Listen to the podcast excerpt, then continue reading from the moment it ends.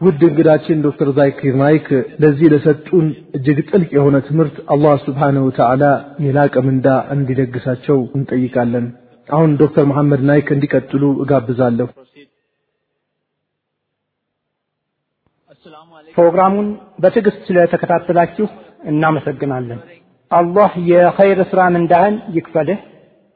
አሁን እጅግ ተወዳጅ የሆነው የፕሮግራሙ ግልጽ የጥያቄና መልስ ክፍለ ጊዜ ይቀጥላል። የመጀመሪያውን ጥያቄ በስተግራ ካለው መነጋገሪያ እንጀምራለን። alaikum. My name is Dr. Khan and I would like to ask you that አሰላሙ አለይኩም ስሜ ዶክተር ካን ይባላል። ልጠይቅህ የምፈልገው በእኛ ሃይማኖት ሴቶች ሚዲያውን ኢስላምን ለማስፋፋት ሊጠቀሙበት ይችላሉ ወይ? ምክንያቱም አንዳንድ ምሁራን ካሴት ቀርጸን ቤት እንድናመጣ አይፈቅዱልንም። ባሎቻችሁም ሌላም ሰው ሊያየው ይችላል ብለው ይላሉ እና ይህ የሚፈቀድ ከሆነ እንዴት እናሳምናቸው? አመሰግናለሁ። እህቴ የጠየቀችው ሙስሊም ሴቶች የእስላምን መልእክት ለማድረስ መጥፎ ነገርን ለመዋጋትና ለመሳሰለው ሚዲያውን መጠቀም ይችላሉ ወይ ነው። እንደሱ አባባል አንዳንድ ምሁራን ሐራም ነው አይቻልም ይላሉ እና እንዴት ነው ነው ጥያቄዋ። እህቴ የተወሰኑ ነገሮች የተፈቀዱ ናቸው። አንዳንድ መጣጥፍ ብትጽፊ ማንም ምሁር ሐራም ነው አይልም። ሐራም ነው የሚል አይኖርም። በጋዜጦች ላይ ወይም በኢንተርኔት ላይ መጣጥፎች ማቅረብ ትችላለሽ። በእርግጠኝነት አንዳንድ ነገሮች ላይ ተሳትፎ ማድረግ ትችላለሽ። የህትመት ሚዲያን አስመልክቶ፣ የኦዲዮ ሚዲያን አስመልክቶ የተለያዩ ሀሳቦች አሉ። አንዳንድ ምሁራን ይቻላል፣ አንዳንዶች ደግሞ አይቻልም የሚሉ አሉ። በአብዛኛው ድምፅ እንደ ሴቶች አውረት አይወሰድም። በእርግጥ መልእክቱ ተቀባይነት እንዲኖረው የድምፅ ቅላጼን ማስተካከል የሚያስፈልግበት አጋጣሚ ይኖራል። አስፈላጊ የሆነ አይነት ጥንቃቄ መውሰድ የምትችል ከሆነ ቅላጼን፣ መለሳለስን፣ መከራከር፣ ሳቅ የበዛበት አይነትና የመሳሰለው ከሌለበት አብዛኛዎቹ ምሁራን ሊፈቀድ ይችላል ይላሉ። በቴሌቪዥን መቅረብን አስመልክቶ የተለያዩ የምሁራን አመለካከቶች አሉ። አብዛኛዎቹ ምሁራን ሴቶች በቴሌቪዥን መቅረብ የለባቸውም ይላሉ። ሌሎችም እንዲሁ ደግሞ ተገቢውን የሂጃብ አለባበስ ከለበሰች ሙሉ ሰውነቷን ከእጅና ከፊቷ በስተቀር ከሸፈነችና ድምጿን ሳታለሳልስ ቆፍጠን ባለ ንግግር ከተጠቀመችና ሌሎቹንም ሸሪዓዊ ግዴታዎች ካሟላች ሊፈቀድላት ይችላል የሚሉ አሉ። ግን አብዛኛዎቹ አይቻልም ይላሉ። በቴሌቪዥን መቅረብ ሊፈቀድላት አይገባም ይላሉ። ምክንያቱም ቁርአናችን በሱረቱ ኑር ምዕራፍ 24 ቁጥር 30 ላይ ለአማኝ ወንዶች እይታቸውን እንዲቆጣጠሩና ብልቶቻቸውንም እንዲጠብቁ ንገራቸው የሚለውን የቁርአን አንቀጽ ይጠቀማሉ። በዚህ የቁርአን አንቀጽና በሌሎችም ሐዲሶች በመታገዝ ምሁራኑ የተለያየ አመለካከት አላቸው። ግን በቅርቡ ባለፈው ዓመት ትልልቆቹ የሰለፍ ምሁራን እነነ ሼክ ናስር አልአውዳ ያሉ ያኔ ሳውዲ አረቢያ ነበርኩኝ እና ሲናገሩ ደነገጥኩኝ።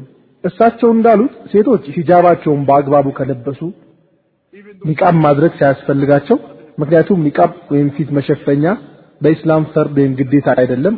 አንዳንድ ምሁራን ግን ፈርድ ወይም ግዴታ ነው ይላሉ። እንደነ ሸህ ናሲሩዲን አልባኒና ሌሎች ምሁራን ያሉት ደግሞ ፈርድ አይደለም ይላሉ። በአሁኑ ጊዜ ቁጥራቸው በርካታ የሆኑ ምሁራን በእርግጥ ከሌሎቹ ሲነጻጸር በ percent በመቶኛ አነስተኛ ናቸው። ግን እንደነ ሼክ ናስር አልአውዳ ያሉት ሴቶች በቴሌቪዥን እንዲቀርቡ ይፈቅዳሉ። ግን ዛሬም የተለያዩ አስተሳሰቦች ናቸው ያሉት። አብዛኛዎቹ ምሁራን በቴሌቪዥን መቅረብ የለባቸውም ይላሉ።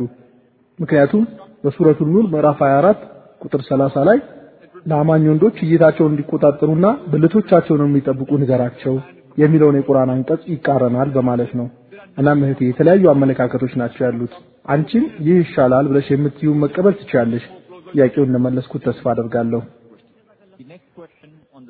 ቀጣዩ ጥያቄ ከወንድም ረህመቱላህ በወረቀት ከመጣው ሚዲያው ኢስላም ላይ የከፈተውን የሐሰት ፕሮፓጋንዳ አስመልክቶ እኔ እንደ ሙስሊምነቴ ይህንን ለመከላከል ያለብኝ ኃላፊነት ምንድን ነው? እንደ ሙስሊምነቴ ሚዲያው እስላም ላይ የከፈተውን የሐሰት ፕሮፓጋንዳ ለመከላከል ማድረግ ያለብኝ ምንድን ነው ለሚለው አንተ እስላምን አስመልክቶ ጥሩ እውቀት ሊኖር ይገባል። እንዲሁም ይቅርታ በመጠየቅ አትሽቆጥቆጥ። ቆፍጠን ብለህ መልስህን አቅርብ። በራስህ ተማመን። ሙስሊም በመሆንህ ኩራ። እውቀት ሊኖር ይገባል። እንዲሁም ራስህ በእስላም ላይ በተግባር መገኘት አለብህ። አንተ እስላምን በተግባር ላይ የማታውል ከሆንክ ስለ እስላም የተሳሳተ ነገር ነው የምታስተላልፈው። ስለዚህ በመጀመሪያ አንተ በቁርአንና በተረጋገጡ የነቢዩ ሰለላሁ ዐለይሂ ወሰለም ሐዲስ የተገለጸውን ኢስላምን የምትተገብር መሆን አለብህ። ሙስሊም ያልሆኑ ጓደኞችህ ለሚያነሱት ጥያቄ መልሱን የማታውቀው ከሆነ ቁርአን እንደሚለው ባለ እውቀቶችን ጠይቅ። ኢንተርኔት ውስጥ ግባ፣ ትክክለኛውን መልስ ለማግኘት ሞክር። ወይም በመስኩ ጥሩ እውቀት ያላቸውን ሰዎች የእውቀት ባለቤቶችን ጠይቅ። ይቅርታ ጠያቂ ሽቁጥቁጥ አትሁን። በራስህ ተማመን። መልስህን በጥበብ በምክንያታዊነት ሳይንስን ቁርአንና የተረጋገጡ የነቢዩ ሐዲሶችን መሰረት አድርገህ አቅርብ። መልሱን እንደመለስኩልህ ተስፋ አድርጋለሁ። አሰላሙ አለይኩም። ስሜ ሸዋን ካን ይባላል። ተማሪ ነኝ። በመጀመሪያ ዶክተር ዛኪር ናይክን እንኳን ደስ ያለህ ለማለት እወዳለሁ። ምክንያቱም ሙስሊሞች ብቻ ሳይሆኑ እዚህ የተገኙ ሙስሊም ያልሆኑት ሁሉ በአንተ ይኮራሉ። በመሰረቱ የኔ ጥያቄ በባሏ አባት ተገዳ ስለተደፈረች ልጅ በዜና ሰምተን ነበር። ሙስሊሞች ናቸው። የእስላም ምሁራን ወይም ሞላናዎቹ የባሏን አባት ማግባት አለባት፣ ምክንያቱም ባሏ ባልነቱ አብቅቷል የሚል ብይን ሰጥተው ነበር። አንተ በዚህ ጉዳይ ላይ ምን ትላለህ? ወንድሜ በጣም አስፈላጊ የሆነ ጉዳይ ነው ያነሳው ሚዲያውን አስመልክቶ እና ምናልባት ብዙዎቻችሁ ሳታውቁት አትቀሩም። ከጥቂት ወራት በፊት ኢምራና የምትባል ልጅ በባሏ አባት ያስገድዶ መድፈር ተፈጽሞባት ነበር። በህንድ ባሉ አብዛኛዎቹ ዑለሞችና ምሁራን ብይን ተሰጥቶ ነበር። አንዱ ከዳሮ ዑሉም በሰጠው ብይን ላይ በባሏ አባት ስለሆነ የደፈረችው ወደ ባሏ መመለስ አትችልም፣ ለባሏ እርም ትሆንበታለች ወይም ክልክል ትሆንበታለች ሲል ፈትዋ ሰጠ። ይህችን ነገር ሲያገኙ ሚዲያው ወዲያው ተረባረቡበት እና ማራገቡት። ልክ በኢስላም ውስጥ ከዚህ ጉዳይ ውጪ ሌላ ምንም ነገር እንደሌለ አድርገው ከሚገባው በላይ አጋነኑት። በህንድ ያሉ የዜና አውታሮች አብዛኛዎቹ ማለት ይቻላል ይህንን ዜና በስፋት አሰራጩት። የኢስላም ምሁራን፣ መውላናዎች፣ መሻይኾች አንዲት ሴት በባሏ አባት ተገዳ ተደፍራ ተበዳይ ሆና እያለች ኢስላም እሷን በመደገፍ ፋንታ ጭራሽ ወደ ባሏ መመለስ አትችልም፣ ለባሏ ሐራም ወይም ክልክል ትሆንበታለች የሚል ብይን ሰጠ ብለው ይህንን ዜና ከሚገባው በላይ አጋነው አራገቡት። ሰፊ ሽፋን ሰጡት። እስከ ዛሬዋ ቀን ድረስ የዜና ሽፋን እንደሰጡት ነው። አሁንም እንደ ወትሮ ሁሉ የምለው ቢኖር ለሚዲያው መልስ እንዴት መስጠት እንዳለብን ማወቅ ካልቻልን ሰዎች ስልጠና ሊሰጣቸው ይገባል። በኋላ ትንሽ ቆየት ብሎ ከጥቂት ሳምንታት በኋላ ሌሎች የሙስሊም ምሁራን አይ ለባሏ ሐራም ወይም እርም አትሆንበትም፣ ወደ ባሏ መመለስ ትችላለች አሉ። ይህንን ወደ ባሏ መመለስ አትችልም የሚለውን ብይን የሰጡ ምሁራን ተሳስተዋል ብለው ማስተካከያ ሰጡ። አያችሁ፣ በእነዚህ ሙስሊም ባልሆኑ ሰዎች ፊት ልክ እንደ ድመትና ውሻ እንቦጫጨቃለን። ያደፈ ያልጋ ልብሳችንን በህዝብ ፊት በአደባባይ እያጠብን ነው። የሚገርመው በሁለቱም ወገን ያሉ የእስላም ምሁራን ለማስረጃነት የሚጠቅሱት አንድ አይነት የቁርአን አንቀጽ መሆኑ ነው። ለባሏ እርም ትሆንበታለች የሚሉት ምሁራን በሱረቱ ኒሳ ምዕራፍ 4 አንቀጽ 22 ላይ ያለውንና ከሴቶች መካከል አባቶቻችሁ ያገቧቸውን አታግቡ የሚለውን አንቀጽ ነው። በአረብኛ ቋንቋ ኒካህ የሚለው ቃል ሁለት ትርጉሞች አሉት። አንዱ ጋብቻ ማለት ሲሆን ሁለተኛው ደግሞ የግብረ ስጋ ግንኙነት ነው። ማንኛውንም አረብ ብትጠይቁት ኒካህ የሚለው ቃል ሁለት ትርጉም እንዳለ ይነግራችኋል። አንዱ ጋብቻ፣ አንዱ የግብረ ስጋ ግንኙነት። አብዛኛዎቹ በዳሩል ዑሉም ያሉ የእስላም ምሁራን ኒካህ የሚለውን ቃል የግብረ ስጋ ግንኙነት ማለት ነው የሚለውን የመጀመሪያውን ትርጉም ያዙ። ኒካህ የሚለውን ቃል የግብረ ስጋ ግንኙነት የሚለውን ትርጉም ሰጥተነው የቁርአኑን ትርጉም ስናየው እንዲህ የሚል ሆኖ እናገኘዋለን። ከሴቶች መካከል ከአባቶቻችሁ ጋር የግብረ ስጋ ግንኙነት ያደረጉት አታግቡ የሚል አረፍተ ነገር እናገኛለን። ከእህት ጋር የግብረ ስጋ ግንኙነት ማድረግ አትችልም። ከአክስት ጋር በእናትህም በአባትህም ወገን ካለችው አክስት ጋር የግብረ ስጋ ግንኙነት ማድረግ አትችልም። ከአባት ጋር የግብረ ስጋ ግንኙነት ካደረገች ሴት ጋር መጋባት አትችልም ይላል የቁርአን አንቀጹ ቀጥሎ። ኒካህ የሚለውን ቃል የግብረ ስጋ ግንኙነት በሚለው ትርጓሜ ከወሰድነው። በዛ ላይ ተንተርሰው ከአባት ጋር የግብረ ስጋ ግንኙነት ያደረገች ሴትን ማግባት አትችልም፣ ሐራም ትሆንብሃለች የሚል ብይን ሰጡ። ሌላው ቡድን ደግሞ ኒካህ ማለት ጋብቻ ነው አለ። ልክ እንደ ድመትና ውሻ በእነሱ ፊት መጣላት። ይህን መመለስ ያለብን በጥበብ ነው። አንደኛው ነጥብ በኢምራና ላይ የተደረገው የግብረ ስጋ ግንኙነት ሳይሆን የአስገድዶ መድፈር ነው። በአስገድዶ መድፈርና የግብረ ስጋ ግንኙነት በማድረግ መካከል ልዩነት አለ። አስገድዶ መድፈር በአረብኛ ኒካ ተብሎ አይጠራም። ይህ አንደኛው ነጥብ ነው። አይ አይ ያው ነው በቃላት እየተጫወታችሁ ነው ካሉ እሺ ይሁን በሉ። ቀደም እንደነገርኳችሁ አንድ ሰው አንድ የተሳሳተ ነገር ከተናገረ መከራከሪያ የሚሆን ዘዴ ወይም ቴክኒክ አለ። ለምሳሌ አንድ ሰው ሁለት ሲደመር ሁለት አምስት ነው ካለ ከሱ ጋር ከመከራከር ይሄን ሁለት መቶ ብርና ይሄን ሁለት መቶ ብር ሁለቱን እሰጥሃለሁ አምስት መቶ ብር አድርገህ መልስልኝ በሉና ስጡት። አይ አይ ነው የሚለው ነገሩን ወደሱ መልሱበት። ይህንን ጥያቄ ስትጠየቅ እኔ የምለው እሺ ላለመከራከር አንተ ባልከው ልስማማ። ኒካ ማለት ግብረ ስጋ ግንኙነት ማለት ነው እንበል። የቁርአኑ ሆኖ አረፍተ ነገር ካነበባችሁት ምን ይላል? ከእህትህ ጋር የግብረ ስጋ ግንኙነት ማድረግ አትችልም። ከአባትህ ከእናትህ አክስቶች ማለት ነው። እንዲሁም ከአባትህ ጋር የግብረ ስጋ ግንኙነት ካደረገች ሴት ጋርም የግብረ ስጋ ግንኙነት ማድረግ አትችልም የሚል የቁርአን አንቀጽ እናገኛለን። ኒካ የሚለውን ቃል የግብረ ስጋ ግንኙነት በሚለው ትርጓሜ ከወሰድ ነው። ያ ማለት ቁርአን ከጎረቤት ሴት ጋር ግብረ ስጋ ግንኙነት እንድታደርግ ይፈቅዳል ማለት ነው። በየመንገዱ ላይ ካለች ሴት ጋር ግንኙነት ማድረግ ይፈቅዳል ማለት ነው። አይ እንደዛማ አይደለም ነው የሚሉት። ይህም ለምን ኒካህ ማለት የግብረ ስጋ ግንኙነት ነው ብለን ካለን ቁርአን ከእህትህ ከአክስቶችህ አባትህ በግብረ ስጋ ከተገናኛ ሴት ጋር የግብረ ስጋ ግንኙነት አታድርግ የሚል ስለሚሆን የምናገኘው ይህን አይነት መልእክት ነው። እናም ትክክለኛ የኒካ ትርጉም ሊሆን የሚችለው ኒካህ ማለት ጋብቻ መሆኑን ነው። የቁርአን አረፍተ ነገር እህትህን ማግባት አትችልም፣ አክስቶችህን በእናትህም በአባትህም ወገን ያሉትን እንዲሁም ከአባትህ ጋር የተጋባችን ሴት ልታገባ አትችልም የሚል ትእዛዝ እንዳለው ያሳያል እንጂ የጎረቤትህን ሴት ልታገባ ትችላለህ፣ መንገድ ላይ ያገኛትን ሴት ልታገባ ትችላለህ። ምንም ክልክል የለውም። እከሌ ልክ ነው አይደለም ብለህ ሳትጨቃጨቅ በጥበብ መልስ መስጠት ትችላለህ። እንደዛ ካደረግ ማንም አሊም ወይም ምሁር መንገድ ላይ ካለች ሴት ጋር ዚና ወይም ወሲብ መፈጸም ይቻላል ብሎ ፈትዋ ወይም ብይን የሚሰጥ አይኖርም። ጥበብ ተጠቀም፣ ችግሩ ይፈታል። ያለ መታደል ሆኖ ልክ እንደ ድመትና ውሻ በሚዲያው ፊት እየተቦጫጨቅን ዲናችን ወይም ኢስላምን መሳለቂያ ያደረግነው። ጥያቄውን እንደመለስኩት ተስፋ አደርጋለሁ። ቀጣዩን ጥያቄ በስተግራ ያለው ወንድሜ ቀጥል። አሰላሙ አለይኩም። ስሜ ሰሚኡላህ አይናዲ ይባላል። በኤሌክትሪካል ኩባንያ ወይም company ውስጥ የሽያጭ ኃላፊ ነኝ። ጥያቄ እንደምናየው ሚዲያዎች ለመንግስት ቅርበት አላቸው። ሚዲያዎች በመንግስት ቁጥጥር ስር ናቸው፣ በተለይ በሙስሊም ሀገሮች። እኔ በመካከለኛው ምስራቅ የምኖረው። በንግግር ሚዲያው አጠቃላይ ህዝቡን የሚመለከት መሆን እንዳለበት ተረድቻለሁ። ሙስሊም ገዢዎች ወይም መሪዎች ሚዲያውን በዚያ አቅጣጫ እንዲሄድ ማገዙ ማመልከት ይችላሉ። ሙስሊሞች ሚዲያ አላቸው የላቸውም እያልኩ አይደለም፣ ግን አብዛኛውን ትኩረት ያደረጉት ሙስሊሞች ላይ ብቻ ነው ነው። በህንድ የኡርዱ ሚዲያ አለ፣ የሙስሊሞች ነው። በፓኪስታን የኡርዱ ሚዲያ አለ፣ የሙስሊሞች ነው። እዚህ የአረብኛ ቻናሎች አሉ፣ ጥሩ መጥፎ የሚሆኑ በጣም ብዙ፣ ግን በአብዛኛው ትኩረታቸው አረቦች ላይ ነው። ቻናሉ ወይም ጣቢያው በአረብኛ መሆኑ ላይ ተቃውሞ የለኝም። ጥሩ እስከሆነ ድረስ ይቀጥል። ጥሩ ጣቢያ ከሆነና ሸሪዓዊ በሆነ መልኩ እስከሄደ ድረስ ጥሩ ነው፣ ግን በቂ አይደለም። እኔ እያልኩ ያለሁት ዓለም አቀፍ በሆነ ቋንቋ የቴሌቪዥን ጣቢያ ሊኖረን ይገባል ነው። በዛም የዓለም አቀፉን ህዝብ አመለካከት መቀየር እንችላለን፣ ይቻላል። ሙስሊሞች ጥሩ ናቸው እያል አብዛኛው ሙስሊሞች ለሆኑት ለአረቦቹ ብቻ መንገድ ይህን ያህል ትልቅ ነገር አይደለም። እኛ ዓለም አቀፍ በሆነ ቋንቋ የሚሰራጭ ሚዲያ ሊኖረን ይገባል። የኔ ልመናም የአረብ ሀገር መሪ ብቻ ልትሆኑ ትችላላችሁ፣ ይሁን። ግን ለምን ዓለም አቀፍ ቋንቋ በሆነው በእንግሊዝኛ ቋንቋ በመላው ዓለም የሚሰራጭ እስላማዊ የሆነና ትክክለኛውን እስላማዊ አስተምሮት የሚያቀርብ የቴሌቪዥን ጣቢያ አታቋቁሙም ነው። በአሜሪካ፣ በአውሮፓ፣ በአውስትራሊያ፣ በመካከለኛው ምስራቅ፣ በኤዥያ ለምን አይደረግም? በሁላችንም በሙስሊሞች ላይ ግዴታ የሆነውን አመለካከታቸውን ለመቀየርና የኢስላምን መልእክት ለማድረስ ይሄ በእኛ በሁላችንም ላይ ግዴታ ነው። መደረግ ያለበት እንደዛ ነው እያልኩ ያለሁት። በወረቀት ከመጣው ጥያቄ ስሜ ከይሰር ረህማን ይባላል። በሀያ አንደኛው ክፍለ ዘመን ሰዎች ከመላው ዓለም ኑሯቸውን ለማሸነፍ ወደ ሙስሊም ሀገሮች እየጎረፉ ነው እና እኛ ሙስሊሞች ከቢቢሲ እና ከሲኤንኤን አቻ የሆነ ዓለም አቀፍ ሚዲያ ሊኖረን ያልቻለው ለምንድን ነው ትላለህ? ንግግሬ ሙሉውን ኢስላምና ሚዲያን የሚመለከት ሆኖ ሳለ ሰውየው ለምን ብሎ ይጠይቀኛል።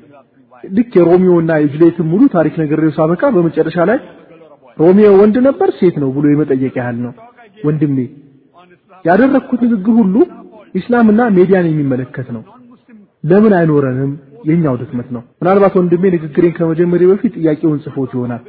ብዙ ሰዎች ንግግሩን ከማድረጌ በፊት በአእምሯቸው ያሰቡትን ጥያቄ በንግግሩ ወቅት ይመለስም አይመለስም ሳያገናዝቡ ዝም ብሎ ጥያቄውን ይልኩታል። ለዛ ይመስለኛል።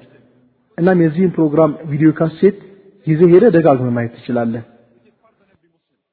ስሜ ሂሻም ጀበር አሊ ነው። ልጠይቅ የምፈልገው የካርቱን ፊልም ማየት ይፈቀድልናል ወይ የሚለውን ነው።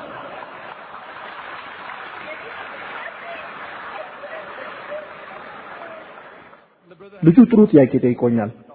ካርቱን ማየት ይፈቀዳል ወይ ነው የካርቱን ፊልም።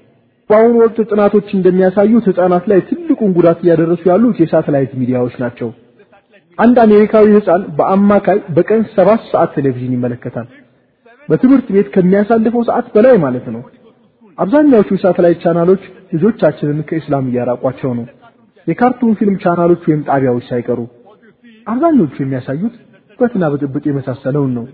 ፊልሞቹ የካርቱንም ይሁን ሌሎች በአብዛኛው ሁከትና ብጥብጥ ስለሚያሳዩ ከጓደኛው ጋር ይጣላ ልጅ የአባቱን ሽጉጥ አውጥቶ ጓደኛውን ገድሎታል። ቦምቤ ውስጥ ልክ እንደ ካርቱን ያለ ተከታታይ የሆነ ሻክቲማን የሚባል ፊልም አለ። ከሱፐርማን ጋር ይመሳሰላል። አንድ ታዳጊ ህፃን ከረጅም ፎቅ ላይ ተወርውሯል። ሻክቲማን ወይም ሱፐርማን መጥቶ የሚያድነው መስሎት ማንም ሊያድነው የመጣ የለም፣ ተፈትፍጦ ሞተ። ለአባቱ ቃለ መጠይቅ ሲደረግለት ልጄ ይዘላል ብዬ አስቤ አላውቅም ማለት ነገ የኔ ወይም የእናንተ ልጅም ይዘል ይሆናል።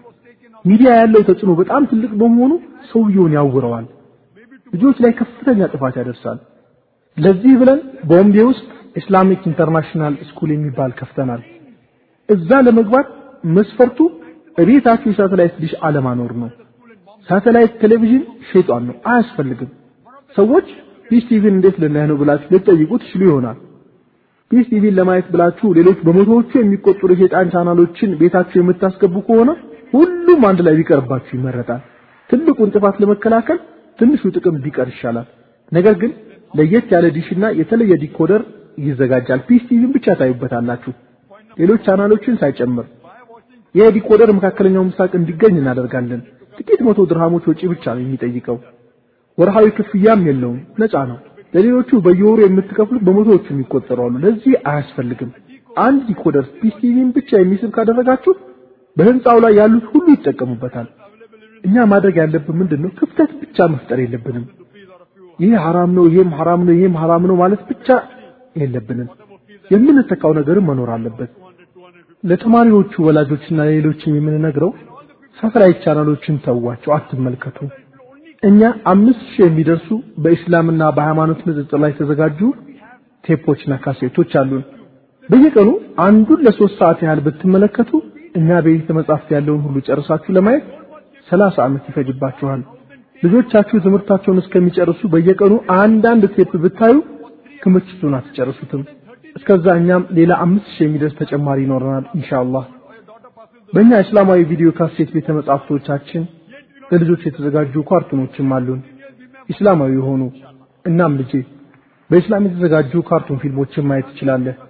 ስለ ቁርአን የሚያስተምሩ፣ ስለ ሐዲስ የሚያስተምሩ፣ ስለ ነቢያት የሚያስተምሩ በጣም ብዙ አይነት ነው ያለን። እነዚህ የካርቱን ፊልሞች ወደ እስላም ያቀርቡሃል እንጂ ከእስላም አያርቁህም። አለዚያ ቶም and ባትማን፣ ሱፐርማን የሚባሉት ምንም አይነት የሥነ ምግባር የማነጽ ጠቀሜታ የሌላቸው ከአላህ ሱብሓነሁ ወተዓላ ያርቋችኋል። ሁከት የበዛባቸው ናቸው። እኛ ሙስሊም ስካውት የሚባል ሌሎችም በርካታ ካርቱኖች እንደ ፈቲህ ሱልጣን የመሳሰሉ አርአያነት ያለው ታሪክ ያላቸው ወደ እስላም የሚያቀርቡ አሉን። እናም ልጄ የካርቱን ፊልም ማየት ከፈለግ ኢስላማዊ የካርቱን ፊልሞችን መመልከት ትችላለህ። ወደ እስላም የሚያቀርቡህን እንጂ ከእስላም የሚያርቁ ካርቱኖችን ማየት የለብህም። ጥያቄውን እንደመለስኩት ተስፋ አደርጋለሁ።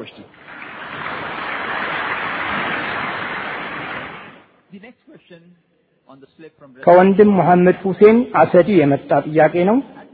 በመልእክተኛው ጊዜ ጸረ ኢስላም ፕሮፓጋንዳ ሲነዙ የነበሩ ሰዎች ተመልሰው ለኢስላም ውለታ ውለዋል እና አሁንም ባለው ሁኔታ እንደዚያ የሚሆን አይመስልህም?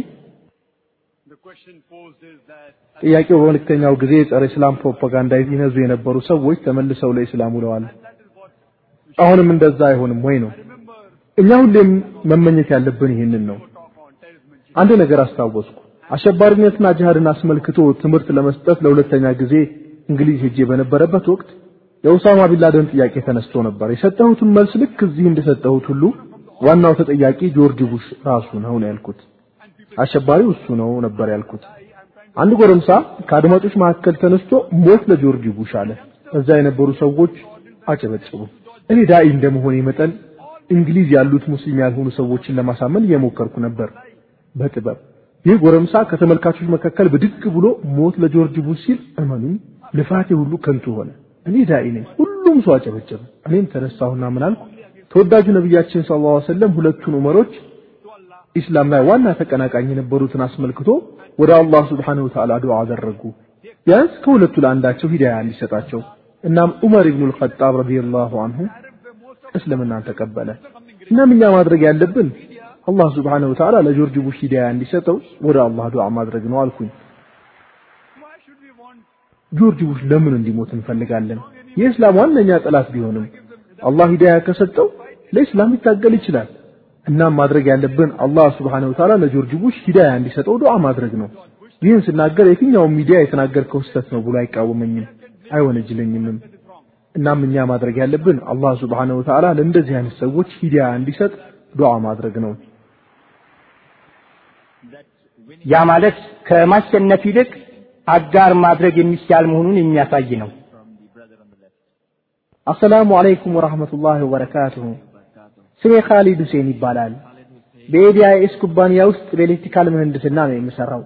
ጥያቄ ኢስላም ሚዲያ ይፈቅዳል ወይ ነው።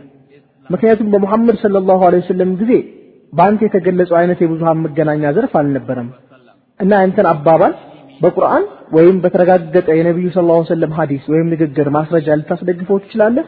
አመሰግናለሁ። ወንድም የጠየቀው በነቢያችን ሰለላሁ ዐለይሂ ወሰለም ጊዜ የብዙሃን መገናኛ አልነበረምና ኢስላም ሚዲያን ይፈቅዳል ወይ ነው። ለዚህ ከቁርአንና ከሐዲስ ማስረጃ ልትጠቅስልኝ ትችላለህ ወይ ነው የሚለው። ወንድሜ አንድ ልታውቀው የሚገባህ ነገር ኢባዳ ወይም አምልኮን አስመልክቶ የተጠቀሱ ነገሮች ሁሉ ፈርድ ወይም ግዴታ ናቸው። ይህ የሸሪዓችን ህግ ነው። ሌሎች ነገሮችን አስመልክቶ በየቀን ውሏችን የየቀን ህይወታችንን አስመልክቶ ሐራም ነው ወይም ክልክል ነው የተባለው ነገር ሲቀር ሁሉም ነገር የተፈቀደ ነው። ለምሳሌ የአሳማ ስጋ ክልክል ነው፣ በችግር ጊዜ ግን ይፈቀዳል። ለምሳሌ ጥያቄ ልጠይቅህ፣ ማንጎ መብላት ትችላለህ የሚል የቁርአን አንቀጽ አለ? ሐዲስስ አለ? እና ማንጎ ሐራም ነው ማለት ትችላለህ? ስለዚህም አምልኮን አስመልክቶ የተጠቀሱ ነገሮች ግዴታ ሲሆኑ መፈጸም አለባቸው። በተቀረው ህይወታችን ውስጥ ሐራም ነው፣ ክልክል ነው ተብሎ ያልተጠቀሰ ነገር ሁሉ የተፈቀደ ነው። ነገ ተነስተህ ወንድም ዛኪር ማንጎ ለምን ትበላለህ ብትለኝ፣ በነገራችን ላይ ማንጎ በጣም እወዳለሁ። ምክንያቱም ከህንድ ስለሆነ የመጣሁት በሀገሬ ማንጎ እኮራለሁ። እና መጀመሪያ ሚዲያ ሐራም ወይም ክልክል ነው የሚል ማስረጃ ልታቀርብልኝ ይገባል። እንደዛም ሆኖ ግን እንደዛም ሆኖ ለወንድሜ ማስረጃ ላቀርብ እችላለሁ። ነብዩ መሐመድ ሰለላሁ ዐለይሂ ወሰለም ምንድነው ያደረጉት? ሙስሊም ላልሆኑ ንጉሶች ለአቢሲኒያው ንጉስ ጽፈው ነበር፣ ለየመኑ ንጉስ ጽፈው ነበር፣ ለፐርሺያው ንጉስ እንደዛው። የቁርአኑ የሱረቱን አሊ ኢምራንን ምዕራፍ 3 ቁጥር 64ን አንቀጽ በመጥቀስ ቁል ያ አህለል ኪታቢ ተዓለው ኢላ ከሊመቲን ሰዋኢን በይነና ወበይነኩም የመጽሐፍ ባልተቤቶች ሆይ በእኛና በእናንተ መካከል የጋራ ወደ ሆነች ቃል ኑ። የመጀመሪያው የጋራ ቃል ምንድነው? አላህ ነዕቡደ ኢላላህ ወላ ኑሽሪከ ቢሂ ሸይአን ከአላህ በስተቀር ሌላን አካል ላናመልክ ወይም ላናጋራ፣ ከፊላችን ከፊሉን ከአላህ ውጭ አማልክት አድርጎ ላይዝ ነው። فإن تولوا ይህንን ጥሪ አንቀበልም እምቢ ካሉ فقولوا اشهدوا بأنا مسلمون እኛ ሙስሊሞች መሆናችንን መስክሩ በላቸው። ይህን መልእክት የያዙ ደብዳቤዎችን አጽፈው በፈረሰኛ ነው የላኩት። ዛሬ ማርቸዲስ መኪና ወይም ጀት አውሮፕላን እንደምንለው ማለት ነው። በተለያዩ አቅጣጫዎች እስላምን እንዲቀበሉ ጠይቀዋል። በዛን ወቅት ያ ሚዲያ ነው። አስቡት፣ ደብዳቤ አጽፈው ካጻፉም በኋላ ፈረሰኛ አዘጋጅቶ በየአቅጣጫው እንዲሄዱ ማድረግ ሚዲያውን በዛን ወቅት በነበራቸው አቅም ልክ መጠቀማቸውን ያሳያል። ዛሬ ነብያችን ሰለላሁ ዐለይሂ ወሰለም ቢኖሩ ዛሬ ያለውን ሚዲያ በአቅማቸው ልክ ይጠቀሙ ነበር ብዬ አስባለሁ። ግን በእስላማዊ ሸሪዓ ማዕቀፍ ውስጥ ሆኖ ሐራም ወይም ክልክል የሆነ ነገር ሳይጨምሩበት በሐራም በሆነ መንገድ ጥቅም ላይ መዋል የለበትም፣ ሐላል በሆነ ነገር ላይ እንጂ። ልክ እንደ ቢላዋ ለጥሩም ለመጥፎ ነገርም መጠቀም እንደሚቻለው ቢላዋ በደፈናው ሐራም አይደለም፣ ሚዲያም በደፈናው ሐራም አይደለም። በሚዲያው ውስጥ ያሉ አብዛኛዎቹ ነገሮች ሐራም ናቸው። ማድረግ ያለብን ምንድነው? ቀልብሰን ሐላል በሆነ በተፈቀደ መንገድ መጠቀም ነው። በእስላማዊ የሸሪዓ ማዕቀፍ ውስጥ ሐላል በሆነ መንገድ መጠቀም ነው ያለብን። ቢያንስ የቂያማ ቀን አላህ Subhanahu Ta'ala ዘንድ ስንቀርብ የአቅማችንን ያህል መልእክቱን ለማድረስ ጥረት አድርገናል ለማለት ያስችለናል። አላህ Subhanahu Ta'ala በሱረቱል ጋሺያ ምዕራፍ 88 ከ21 እስከ 22 ድረስ አስታውሳቸው፣ አንተ አስታዋሽ ብቻ ነህ፣ መልእክትህን እንዲቀበሉ አስገዳጃቸው አይደለህም ይላል። የኛ ኃላፊነት መልእክቱን ማድረስ ነው። ሂዳያ መስጠት፣ የሻውን መምራት የአላህ Subhanahu Ta'ala ስራ ነው። ጥያቄውን እንደመለስኩት ተስፋ አደርጋለሁ። ቀጣዩ ጥያቄ ከተንዊን ካን የመጣ ነው። ለሂንዱና ሙስሊም ላልሆኑ ሚዲያዎች መልስ ለመስጠት ጊታን፣ መጽሐፍ ቅዱስን ወዘተ ማንበብ ወይም መጥቀስ እንችላለን? ወንድም የጠየቀው ለሂንዱ መልስ ለመስጠት ሲያስፈልገን ጊታን ወይንም መጽሐፍ ቅዱስን መጥቀስ እንችላለን ወይ የሚል ነው። ይህ በኢስላም ፈርድ ወይም ግዴታ አይደለም፣ ግን ሙስተሐብ ወይም የተወደደ ነው። ማንበብ ትችላለህ። ምክንያቱም ቅድም መልስ በምሰጥበት ወቅት በጠቀስኩላችሁ የቁርአን አንቀጽ በሱረቱ አሊ ኢምራን ምዕራፍ 3 አንቀጽ 64 ተዓለው ኢላ ከሊመቲን ሰዋኢን በይነና ወበይነኩም በእኛና በእናንተ መካከል ወዳለች የጋራ የሆነች ቃል ኑ በሚለው የቁርአን አንቀጽ መሰረት እንዴት ብለን የጋራ ወደ ሆነች ቃል ልንመጣ ወይም ልንጠራቸው እንችላለን? ስለ እነሱ የእምነት መጽሐፍ ሳናውቅ። በዚህ አገባብ መሰረት የእነሱን የእምነት መጽሐፍ ማንበብ አለብን፣ ግን ግዴታ አይደለም። የተወደደ እንደሆነ ግን ይሰማኛል። አላህ ስብሓነሁ ወተዓላ እና ነቢያችን ሰለላሁ ዐለይሂ ወሰለም ባመላከቱን አካሄድ መሰረት በሰሒህ ቡካሪ በገጽ አራት ሐዲስ ቁጥር 3461 ላይ ነቢያችን በሊጉ አኒ ወለው አያ አንዲት አያት ወይም አረፈ ነገር እንኳን ብታውቅ እሷን አድረስ ካሉት ሐዲስ ቀጥሎ የአህለል ኪታቦችን ወይም የመጽሐፍ ሰዎችን ኪታብ ወይንም መጽሐፍ ብትጠቅሱ ምንም ችግር የለውም ተብሏል። ስለዚህም ከአህለል ኪታብ ሰዎች መጽሐፍ መጥቀስ በነቢያችን ሰለላሁ ዐለይሂ ወሰለም የተነገረ ስለሆነና በቁርአንም የተመለከተ ስለሆነ ምንም ችግር የለውም። ይህን ማድረግ ከቻላችሁ ምርጥ ነው። ነገር ግን መጽሐፍ ቅዱስን በቃላችሁ ማወቅ፣ ቬዳስን በቃላችሁ ማወቅ ወይም ጊታን በቃላችሁ ማወቅ አይጠበቅባችሁም። ይህን በማድረግ ጊዜያችሁን ማባከን የለባችሁም። ለዳዕዋው ስራ የሚበቃችሁን ያህል ካወቃችሁ ይበቃል። በዛ ፋንታ ቁርአን ብታፍዙበት ይሻላል።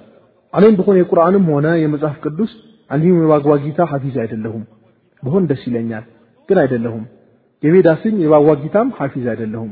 ግን እነዛ ለዳዕዋ የሚጠቅሙኝን የቤዳስን የባግዋ ጊታን ጥቅሶች እንዲሁም እነዛ የክርስቲያን ሚሽነሪዎች የሚጠቅሷቸውን አንቀጾች አውቃለሁ። እናም ከክርስቲያን ሚሽነሪዎች የበለጠ የማወቅ ይመስላችኋል? ኢንሻአላህ አውቃለሁ፣ ግን ይህንን ጥበብ ተክኘዋለሁ። ሻህ አህመድ ሂደትን ታውቋቸዋላችሁ? በሺዎቹ ለሚቀጥሩ ወጣቶች እኔንም ጨምሮ አርአያ የሆኑን እሳቸው ናቸው። እናም ነገሩ ምንድን ነው? ጊዜያችሁን በዚያ ላይ ማጥፋት የለባችሁም። ግን ለዳዕዋው ስራ የእስላምን መልእክት ለማድረስ የሚያግዛችሁን ቁርአን ተዓለው ኢላ ከሊመቲን ሰዋኢን በይነና ወበይነኩም እንደሚለው ይህን ካደረጋችሁ የእስላምን መልእክት ለማድረስ ይረዳችኋል ኢንሻአላህ።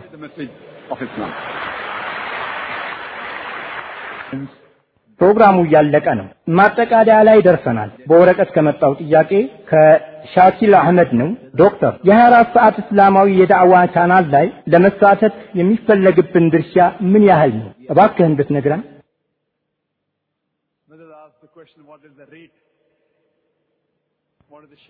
ወንድሜ የጠየቀው የኢንቨስትመንት የአክሲዮን ድርሻ ምን ያህል ነው የሚል ነው። ጊዜው ስላልበቃኝ ስለ ጎድ ቻናል አልነገርኳችሁም። ይህ ጎድ ቻናል የሚባለውና በክርስቲያኖቹ ዘንድ እጅግ ዝነኛ የሆነው የክርስቲያን ቻናል ምን እያለ ያስተዋውቃሉ? አንድ ዶላር ብትሰጡም በየዓመቱ ለአምስት ቤቶች የክርስትና መልእክት ለማድረስ ይረዳናል። ሀያ ዶላር ከሰጣችሁን በየዓመቱ አንድ መቶ ቤቶችን መድረስ እንችላለን። ሁለት መቶ ፓውንድ ከሰጣችሁን አንድ ሺህ ቤቶችን እንደርሳለን። አንድ ሺህ ፓውንድ ከሰጣችሁን ለአምስት ሺህ ቤቶች መልእክቱን እናደርሳለን ይላሉ። እናም ይሄ ጎድ ቻናል ገንዘብ ነው የሚያትመው ማለት ይቻላል። በርካታ በሙስሊሞች የሚቋቋሙ የአክሲዮን ሽያጮች አሉ። ይህን ያህል ካዋጣችሁ ይህንን ያህል ትርፍ እንሰጣችኋለን ወዘተ የሚሉ አሉ። እኛን አስመልክቶ ግን የእኛ ቻናል በፍጹም የንግድ ቻናል አይደለም። ለዚህ ፒስ ቲቪ ቻናል ለምታዋጡት ገንዘብ ትርፉን የምታገኙት አኼራ ነው ኢንሻአላህ በብዙ እጥፍ። አላህ سبحانه وتعالى በሱረቱል በቀራ ምዕራፍ 2 አንቀጽ 261 ላይ እነዚያ ገንዘቦቻቸውን በአላህ መንገድ የሚለግሱ ወገኖች ልግስና በየዘለላው ሁለት መቶ ቅንጣት ያለባቸውን ሰባት ዘለላዎች ባበቀለች አንዲት ቅንጣት ይመሰላል። አላህ ለሚሻው ሰው የተነባበረን ምንዳ ይለግሳል። አላህ ችሮታው ሰፊ አዋቂም ነው ይላል። በንግድ አይን ሰባ ሺህ percent ትርፍ አላህ سبحانه وتعالى እዚህ ጋር አያቆምም፣ በብዙ እጥፍ እጨምርላችኋለሁ ይላል። እናም ይህንን የፒስ ቲቪን ጣቢያ ወይም ቻናል የረዳ ሁሉ ኢንሻአላህ በአኼራ ብዙ እጥፍ ያገኛል። ምንም ታህል ይሁን ምን በጸጋ እንቀበላለን። በድጋሚ ይህ የሚወሰነው ምን ያህል ትሰጣላችሁ ወይም ታዋጣላችሁ በሚለው አይደለም፣ ካላችሁ ላይ ምን ያህሉን percent ትሰጣላችሁ በሚለው ነው። ሀብታም ሰው አንድ መቶ ሺህ ወይም አንድ ሚሊዮን ቢሰጠን ምናልባት ካለው ሀብት ላይ ከአንድ በመቶ በታች ሊሆን ይችላል። ግን ድሃው ሰው አስር ብር ቢሰጠንና ካለው ተቀማጭ ላይ ሀምሳ በመቶ ያህሉም ቢሆን እሱ የበለጠ አጅር ያገኛል። የፒስ ቲቪ ቻናል በዋናነት በአላህ እርዳታ ይንቀሳቀሳል። እኔ የማደርገው ዳዕዋ ምንም አይደለም። እኔ ራሴን እጅግ በጣም አዋቂ ወይም ብልህ አድርጌ አልቆጥርም። እመኑኝ፣ እኔ ኮልታፋ ተብታባ ነበርኩ። እኔን ከልጅነቴ የሚያውቁኝ ሰዎች አሉ። ኮልታፋ ተብታባ ነው። ስሜ ሲጠይቁኝ ስሜ ዛዛዛዛ ዛኪር ብዬ ነበር የምናገረው። ለዛ ነው በንግግሬ መጀመሪያ ሁል ጊዜም በቁርአን ውስጥ ያለውን የሙሳ عليه السلام ን ዱዓ የማደርገው እሳቸውም እንደኔው ስለነበሩ رب اشرح لي صدري ويسر لي أمري واحلل عقدة من لساني يفقهوا قولي የምትለዋን ንግግሬን ከመጀመሪያ በፊት የማስቀድማት እችኑ ዱዓ ነው። እናም የአላህ እርዳታ ነው። እኔ ራሴን በጣም ብልህ አዋቂ አድርጌ አልቆጥርም። በዚህም የቴሌቪዥን ጣቢያ ቢሆን የአላህን እርዳታ ነው የምንሻው። አላህ ሰዎችን የሚረዳበት የራሱ መንገድ አለው። እናም ማንም ሰው በሰደቃ መልክ ለሰጠው ሁሌም የምለው ነው ከመቶኛ ያወጣኸውን ይኸው ነው። ሀብታሞችን የምንላቸው የሰጣችሁትን መጠኑን አትዩት፣ ወስኑ። ከማውጣው ዘካ በተጨማሪ ከማገኘው ላይ ሀያ በመቶውን እሰጣለሁ በሉ። በየወሩ ሀያ አምስት በመቶውን እሰጣለሁ በሉ። ሰላሳ በመቶውን እሰጣለሁ በሉ። ሰውየው ድሃ ከሆነ ምናልባት ከሚያገኘው ላይ በየወሩ ሀያ በመቶ እሰጣለሁ ሊል ይችላል። ምናልባት አንድ መቶ ብር ቢሆን የሚያገኘው ሀያ ብሩን ይሰጣል። ግን ቢሊየነር ቢሆን ያቺ ሀያ በመቶ ያላት አንድ ሚሊዮን ብር ትሆናለች። ያኔ ልቡ ይመታል። አንድ ሚሊዮን ዶላር ሰማንያ በመቶ የሚሆነው ሀብቱ አሁንም በእጁ መሆኑን ይረሳል። ጥሩ ነጋዴ ሁሌም የመቶኛ ድርሻውን መጨመር አለበት። ሁሌም ሀብታም የሆኑ ሰዎች የምነግራቸው ስትሰጡ ካላችሁ የመቶኛ ድርሻ ላይ አስሉት ነው የምላቸው። ትልቁ ንግድ ከአላህ Wa Ta'ala ጋር የምታደርጉት ንግድ ነው። የምታገኙት ትርፍ ከፍተኛ ነው። እናም ካላችሁ ላይ 20 በመቶ፣ 30 በመቶ፣ 35 በመቶውን ብላችሁ አቅዱ ከምትሰጡት ዘካ በተጨማሪ። እናም ኢንሻአላህ በአኺራ ከአላህ Wa Ta'ala ዘንድ ምንዳችሁን ታገኙታላችሁ። ጥያቄውን ለመለስኩት ተስፋ አደርጋለሁ። አሰላሙ አለይኩም። ስሜ ሪያዝ አህመድ ይባላል። የሽያጭና የገበያ ጥናት ሙያተኛ ነኝ። እኔ ለዶክተር ያለኝ ጥያቄ ሁላችንም እንደምናውቀው የምዕራቡ ሚዲያ ስለ እስላምና ስለ ሙስሊሙ የተሳሳተ ግንዛቤ እያስጨበጠ ነው። በዚህ ሁላችንም እንስማማለን። ግን አለመታደል ሆኖ በጣም የሚያሳምመው በአንዳንድ የሙስሊም ሀገሮች እዚህም አካባቢ ባሉ ሀገሮችም ያሉት ሚዲያዎች ራሳቸው አንድ አይነት የሆነ ቃላትን እየተጠቀሙ አሸባሪና ምናምን እያሉ ልክ እንደነዛ ነው የሚጠቅሱት። ይህ ለምንድን ነው የሚሆነው? ወንድሜ የጠየቀው ሙስሊም ያልሆኑ ሚዲያዎች የሚጠቀሙበትን ቃላት የሙስሊም ሚዲያዎች ለምን ይጠቀሙበታል ነው። ወንድሜ ይህንን እነዛኑ ሰዎች ሄደህ ጠይቃቸው። እኔ አይደለም መጠየቅ ያለብህ። ምንድነው እየሆነ ያለው? ብዙዎቹ ሙስሊሞች ከእውቀት ማነስ እነሱ ካሉት ጋር ይስማማሉ። ቅድም ምሳሌ እንደሰጠሁት አንድ ሙስሊም መጥቶ ታሊባኖች መጥፎች ናቸው እንዳለኝ ስለዛ እውቀቱ ስለሌለ ነው እንጂ የጣሊባን ተቃዋሚ ስለሆነ አይደለም። ብዙውን ጊዜ ሚዲያው የሚለውን የሚነግረንን የሚያቀርብልን እያየን ማመን እንጀምራለን። እኛ ማድረግ ያለብን እንደ ሙስሊምነታችን ይህንን ከሙስሊሞች ሚዲያ እንዲወጣ ብቻ ሳይሆን ከእንደዚህ አይነት ሙስሊሞች አእምሮ ውስጥም እንዲፋቅ ማድረግ ነው። ኢንሻአላህ ይህንን ስናደርግ ምክንያታዊ ሆነን መሆን አለበት። እንደው ዝም ብለን በቃ ልክ ነን ለማለት አይደለም። ኢስላም የሐቅና የሰላም ሃይማኖት መሆኑን በምክንያት ማሳመን ነው። በዓለም ላይ አጠቃላይ ሰላም ለማምጣት ብቸኛው መንገድ ሌላ ምንም ሊሆን አይችልም ከኢስላም በስተቀር። አላህ وتعالى በቁርአን በሱረቱ አሊ ኢምራን ምዕራፍ 3 አንቀጽ 19 إن الدين عند الله الإسلام በአላህ ዘንድ ተቀባይነት ያለው ብቸኛው የህይወት መንገድ ኢስላም ነው ይላል። ያ ማለት ህይወትን ለአላህ وتعالى ሙሉ በሙሉ በመስጠት የሚገኝ ሰላም ነው። ስሜ አሚኑላህ ሸሪፍ ነው። በሙያዬ አካውንታንት ነኝ። እኔም አንተው ከመጣህበት ሀገር ከህንድ የመጣሁ በመሆኔ ይኮራለሁ። የኔ ጥያቄ እኔም ሆንኩ ብዙዎቻችን እዚህ ያለ ነው ኦሳማ ቢንላደን ጂሃድ ላይ ነው እንላለን ወይም ጂሃድ ላይ እንደሆነ ይሰማናል። መስሪያ ቤት ያሉ ጓደኞቼም ሆኑ ወይም አገር ቤት ህንድ ያሉ ጓደኞቼ ጂሃድ እያደረገ ነው ወይ ብለው ይጠይቁኛል። እናም እኛ እዚህ ጋር ምን ማለት እንዳለብን ተቸግረናል። እንዴት ልናሳምናቸው እንችላለን? ሁለተኛው ጥያቄ እሱ ጂሃድ ላይ አይደለም ብለን ካልን እየሰራ ያለውን ነገር ምን ልንለው እንችላለን? የወንድሜ ጥያቄ ኦሳማ ቢንላደን ጂሃድ ላይ ነው ወይ ነው። ወንድሜ እኔ ከኦሳማ ቢንላደን ጋር ተገናኝቼ አላውቅም፣ በግሌ አላውቀውም። በቢቢሲ እና በሲኤንኤን ዜና ላይ ተንተርሼ ብይን አልሰጥም። ስለዚህ በዚህ ላይ አስተያየት አልሰጥም፣ ምክንያቱም አልተገናኘሁትም። ጆርጅ ቡሽንም ቢሆን አልተገናኘሁትም። በሲኤንኤን እና በቢቢሲ ራሱ ከተናገረውና ከቀረበው ዜና በመነሳት ጥሩ ግንዛቤ እንዳለው እንደ ማንኛውም ሰው ዜናውን ተንተርሼ እሱ ላይ ያገኘሁት መረጃ ትክክል ነው ማለት እችላለሁ። ግን እኔ የምነግርህ እኔ ጂሃድ ላይ እንደሆንኩኝ ነው። አልሐምዱሊላህ ጂሃድ ላይ ነኝ። በአላህ سبحانه وتعالى መንገድ ላይ ነኝ። ጥረት እያደረግኩኝ ነው። ጂሃድ ጥረት ማድረግ መታገል ማለት ነው። እንደነገርኳችሁ የአሜሪካን ፖሊሲ ያልኩት ይህንኑ ነው። እሱ ምን እያደረገ እንደሆነ አላውቅም፣ አልተገናኘሁትም። አላህ سبحانه وتعالى ም ቢሆን በፍርዷ ቀን ኦሳማ ቢንላደን ጂሃድ አድርጓል አላደረገም ብሎ አይጠይቅህም። ጥያቄውን የመለስኩት ይመስለኛል።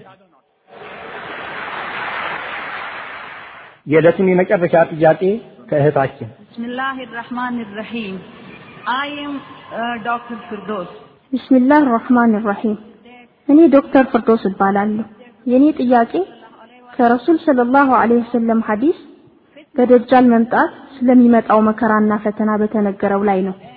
እንደ አንዳንድ ሐዲሶች አባባል እንደተነገረን ደጃል የሁላችሁም ቤት ይገባል፣ ልትጠጡት የማትችሉት ውሃ ያሳያችኋል፣ የማያቃጥላችሁ የሆነን እሳትም ያሳያችኋል ይላል።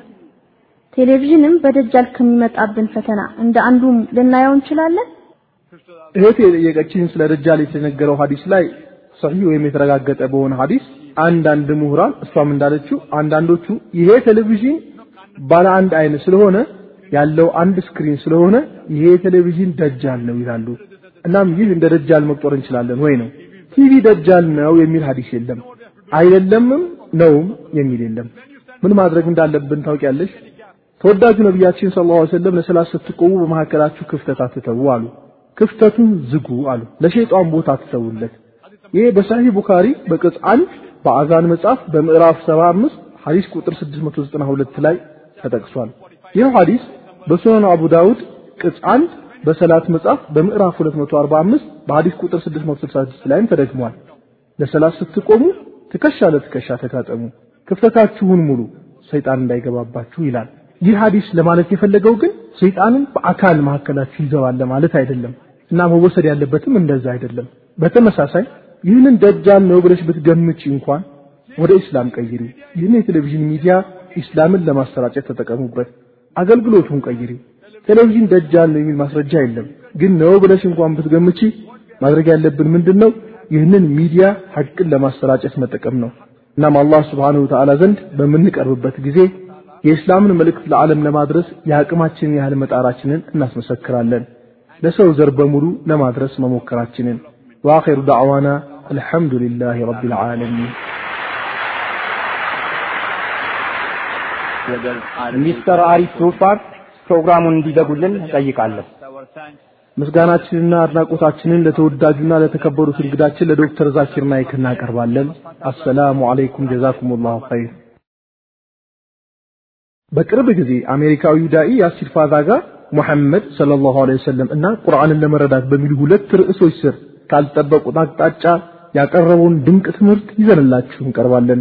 እንዲሁም ታዋቂው ዓለም አቀፍ ዳኢ ሼህ አህመድ ዲዳት አላህ ይራህማቸውና ክርስቶስ ተወዳጁ የእስላም ነቢይ በሚል ርዕስ በአሜሪካን ያደረጉትን ንግግር እንዲሁ ይዘንላችሁ እንቀርባለን።